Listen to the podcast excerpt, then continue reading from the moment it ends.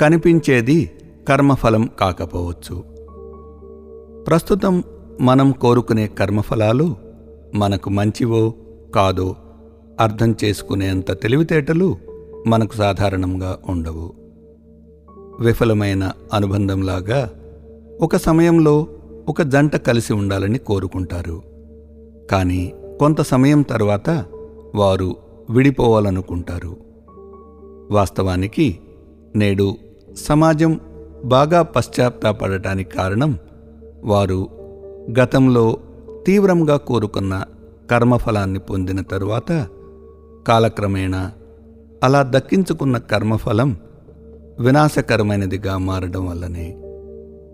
దీనికి విరుద్ధంగా మామూలు అనుభవాన్ని బట్టి చూస్తే గతంలో ఏదో ఒక సమయంలో వారు కోరుకున్న కర్మఫలాన్ని పొందకపోవడమే తమకు జరిగిన గొప్ప మేలని చాలామంది భావిస్తారు.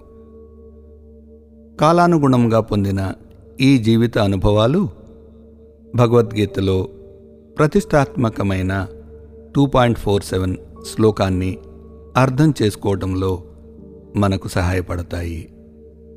మనకు కర్మ చేసే అధికారం ఉంది కానీ కర్మఫలంపై అధికారం లేదని శ్రీకృష్ణుడు ఈ శ్లోకంలో చెప్పారు. ఈ అనుభవాలను ఈ శ్లోకాన్ని ద్వంద్వ మార్గం ద్వారా చూడటానికి ఉపయోగించవచ్చు. ప్రపంచం ద్వంద్వమైనది.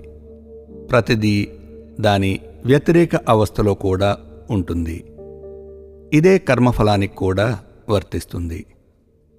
మొదటి సందర్భంలో ఒక సంతోషం సుఖం విజయం లాభం అనే ధ్రువం కొంత సమయం తర్వాత బాధ దుఃఖము ఓటమి నష్టము అనే ధ్రువంగా మారింది. రెండో సందర్భంలో సరిగ్గా విరుద్ధంగా జరిగింది. ఈ నిత్య ధ్రువాలను తెలుసుకోవడం ద్వారా వాటిని అధిగమించమని శ్రీకృష్ణుడు బోధిస్తున్నారు. కర్మఫలంపై కోరిక అటువంటి ధ్రువాల్లో ఒకటి. దాని ఉచ్చులో పడకుండా అధిగమించాలి. సృష్టికర్తకు చైతన్యం సృజనాత్మకతకు పదమూడున్నర బిలియన్ సంవత్సరాలకు పైగా ఈ విశ్వాన్ని నడిపిన అనుభవం ఉంది.